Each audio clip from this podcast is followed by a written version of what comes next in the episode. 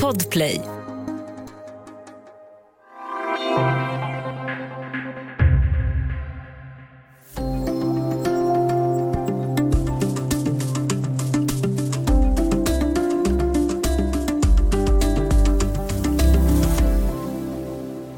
De senaste PISA-mätningarna visar ett positivt trendbrott i svenska elevers kunskapsresultat.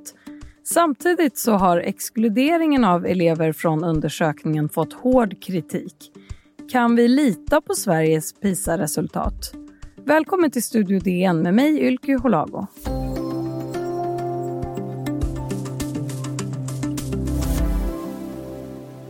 Och med mig nu har jag Kristoffer Örstadius, reporter här på DN. Hej! Hallå, hallå! Vad är PISA-provet för någonting? Jo, men PISA-provet är en kunskapsmätning som används i en massa olika länder runt om i världen. Och Sverige har varit med sedan starten av det här. Det startades 2000. Och sen regelbundet så gör man olika kunskapsmätningar av de personer som är 15 år i landet. Det funkar som så att man väljer ut ett visst antal 15-åringar i varje land och så får de eh, testa sina kunskaper i läsförståelse och i matematik och i naturvetenskap. Och så får varje land ett, ett poäng i respektive ämne och så kan man analysera de där siffrorna kors och tvärs. Eh, rangordna, man kan jämföra olika länder, liksom grundtanken till det här eh, systemet. Så jag har varit med sedan 2000 den senaste mätningen eh, eh gjordes eh, 2015 och presenterades eh, för något år sedan.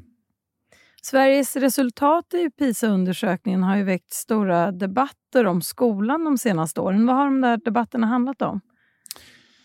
Jo, men det, det har häng, hängt lite ihop med hur resultaten ser ut. Eh, från 2000 och, och, och, och, de mätningarna efter det så sjönk Sveriges resultat eh, vid varenda mätning och då handlade ju debatten väldigt mycket om eh, hur man skulle förbättra Sveriges negativa resultat. Det var ju ett tag som, som Sverige låg ganska långt under OECDs genomsnitt. OECD är alltså en, en, en, en, en, en grupp med massa olika eh, länder eh, och, och, i världen och eh, just Sveriges resultat var, var under det här genomsnittet och det var det många som tyckte var väldigt anmärkningsvärt eftersom vi varit ett land som legat betydligt bättre tidigare. Och Sen så, eh, de två senaste mätningarna har, har, eh, har kurvan vänt. Om, man, om ni ser framför er ett V ungefär, så ser Sveriges kurva ut. Först liksom, eh, går det ner och sen så vänder det och så går det upp. Ungefär som ett V ser grafen ut i alla de här tre ämnena. Och debatten har ju handlat både kring nu de senaste två resultaten när, när Sveriges resultat har vänt, så har det både handlat om om huruvida man kan lita på provet, det som den här artikeln som vi publicerar nu handlar om, men också kring om det nu är så att eh, Sveriges resultat ökar, vad beror det på? Vad kan vi fortsätta göra bra och sådär? Och vad säger egentligen PISA om tillståndet i skolorna? Går det att dra några slutsatser? Eh, min, eh, den, den faktafrågeutredning som jag har gjort eh, talar ändå för att man kan använda PISA men, men, och, och att det, det, det, är en robust och trovärdig undersökning. Men det finns ju problem som väcker frågetecken kring kring det faktum att man nu des, den senaste mätningen 2015 exkluderade väldigt många elever. Som jag sa innan, så är, och det har ju väckt frågor och är utan tvekan ett problem. Vi har ju som sagt haft eh, stora debatter om skolan efter att det har kommit resultat från de här PISA-undersökningarna. Hur viktigt är PISA-provet i andra OECD-länder? Har man lika stort fokus på resultatet där? Ja, men det, det används uh, i, i många andra länder också. Uh, och det är ju motsvarande debatter som vi har eh, haft i Sverige, har man ju haft i flera andra länder. Sen är det möjligt att det kanske är viktigare i Sverige om vi saknar andra bra uh, jämförelse, sätt att jämföra Sveriges, liksom svenska elevers resultat. Men utan tvekan är det så att det används i väldigt många, många länder. Men det är ju så att det är, det är, det är få andra mätvärden vi har i, i, i, samhället där vi kan jämföra hur skolresultaten har ökat respektive minskat. Betyg till exempel skulle kunna vara en sån man kan jämföra för att dra slutsatser kring om, eleverna presterar bättre eller sämre. Men det är ett trubbigt mått för liksom, betygsinflation, när man byter betygssystem och sådär. Så det, det är ett stökigt mått. Nationella prov skulle kunna vara ett sånt, hyfsat robust. Liksom alla gör ett prov varje år.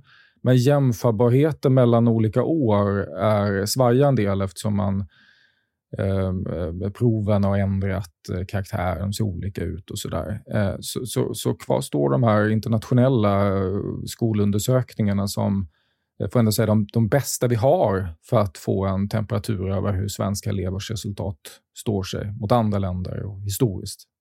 Och Vilka elever är det som väljs ut att skriva det här PISA-provet? De väljs ut helt slumpmässigt av, av de elever, 15-åringar, som, som går i skolan. Eh, så väljer man ut slumpmässigt. Eh, och det funkar på samma sätt i alla länder. Men det är också så att eh, länder får exkludera elever från att skriva provet utifrån vissa kriterier. Vi ska ta en kort paus och sen prata vidare om hur den processen går till.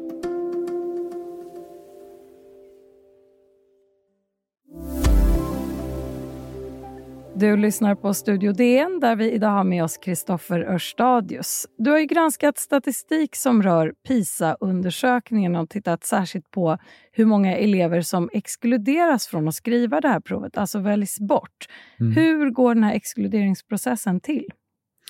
Jo, men först så väljer eh, man ut ett slumpmässigt urval av, av eh, som bygger på alla eh, elever som är 15 år som går i skolan i respektive land. Men alla länder har då möjlighet att exkludera eh, elever från det här urvalet och då finns det ett antal exkluderingskriterier. Skälet det här är att man vill ju ha liksom en så, så rättvis och så, så, så bra och stabilt urval som möjligt för att kunna dra slutsatser. Så därför finns det till exempel en möjlighet att exkludera mm, eh, personer som har vissa funktionsnedsättningar till exempel personer som är, eh, som är blinda, som inte kan skriva prov på samma sätt. Och, men det finns också då en möjlighet att eh, exkludera personer som eh, har bristande språkkunskaper. Eh, då finns det tre kriterier som de här eleverna måste uppfylla. Att man måste ha ett annat modersmål än svenska, man måste ha bristande svenskkunskaper och man ska ha haft eh, undervisning i svenska i mindre än ett år. Och är de här uppfyllda så kan man, kan man också exkludera de här personerna. Och då, då är det ju så att vi, vi har i Sverige haft en, en väldigt hög asylinvandring under ganska många år och kanske framför allt 2015, hösten där, under flyktingkrisen.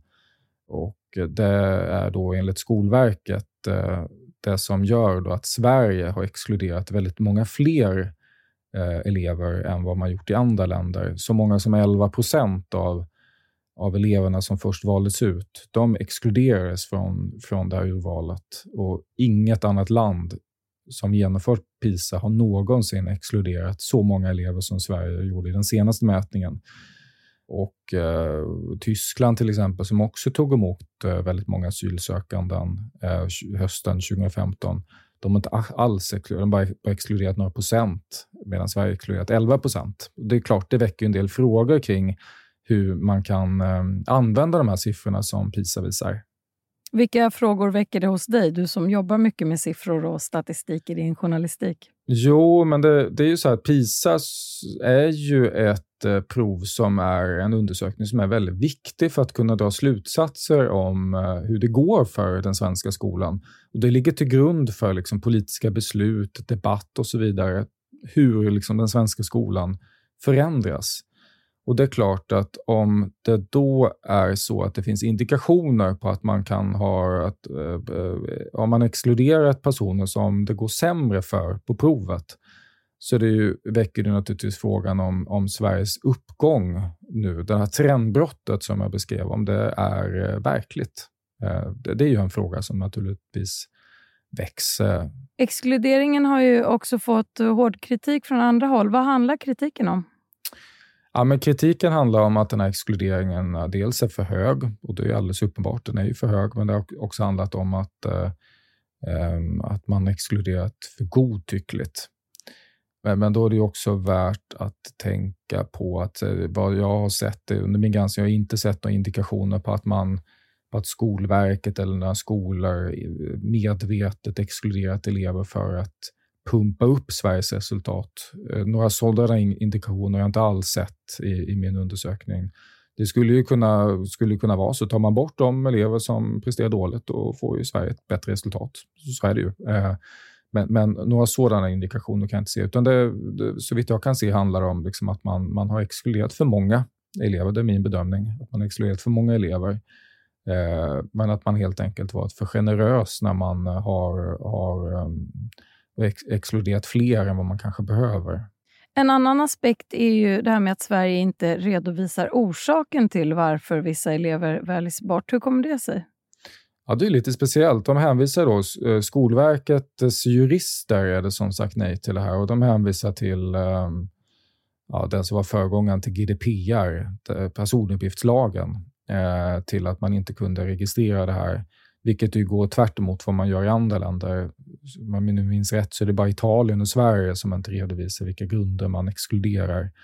Det hade varit önskvärt om man hade haft den typen av eh, uppgifter, för då hade man ju kunnat dra lite fler slutsatser kring resultatet. Eh, är det så att eh, personer med funktionsnedsättning har ökat eller är det just de här bristande svenskkunskaperna som, som ökat? Vad beror exkluderingen på? Det vore ju önskvärt att få den informationen, men det går ju tyvärr inte då eftersom man har har, vet mycket lite om den här gruppen. Och du, nämnde, du nämnde det kort här, men hur gör andra länder? Ja, men andra länder då redovisar om att eh, vi hade ett sånt här urval, det gör man ju i Sverige också, redovisar för, första urvalet, men man redovisar också vi tog bort så här många elever på grund av eh, att de var, eh, hade en, en eh, fysisk funktionsnedsättning, så här många på grund av att de hade en psykisk funktionsnedsättning, så här många för att de hade bristande svenskkunskaper. Så de, de, liksom, de, de redovisar för, för ehm, de olika kategorierna. Och då är det ju lättare att dra slutsatser om, som i Sveriges fall, är det så hög exkludering och det är klart, den är både hög, exkluderingen, och vi vet inte varför man exkluderat eh, de här. Det, det är klart att det är ju bekymmersamt.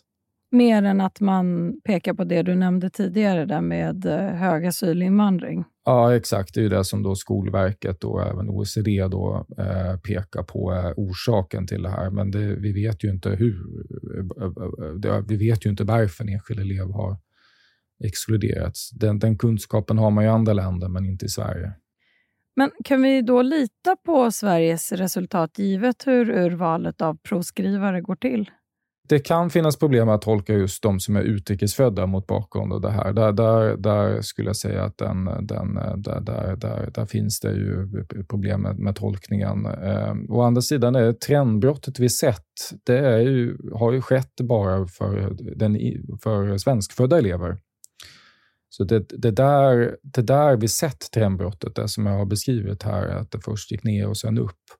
Och bland inrikesfödda elever måste ju rimligen exkluderingen ha varit ett, ett, ett, ett mindre problem. Om det är nu så att man exkluderat för många nyanlända så är, är ju exkluderingen inte ett problem. Då är det en icke-fråga för, för inrikesfödda. Eh, och då, då, då, står ju sig den här, de här resultaten väl. I din artikel där du går igenom de här siffrorna och statistiken så tar du upp riskerna med att undersökningen blir baserad på, eh, säger mer om demografi än om kunskapsnivå.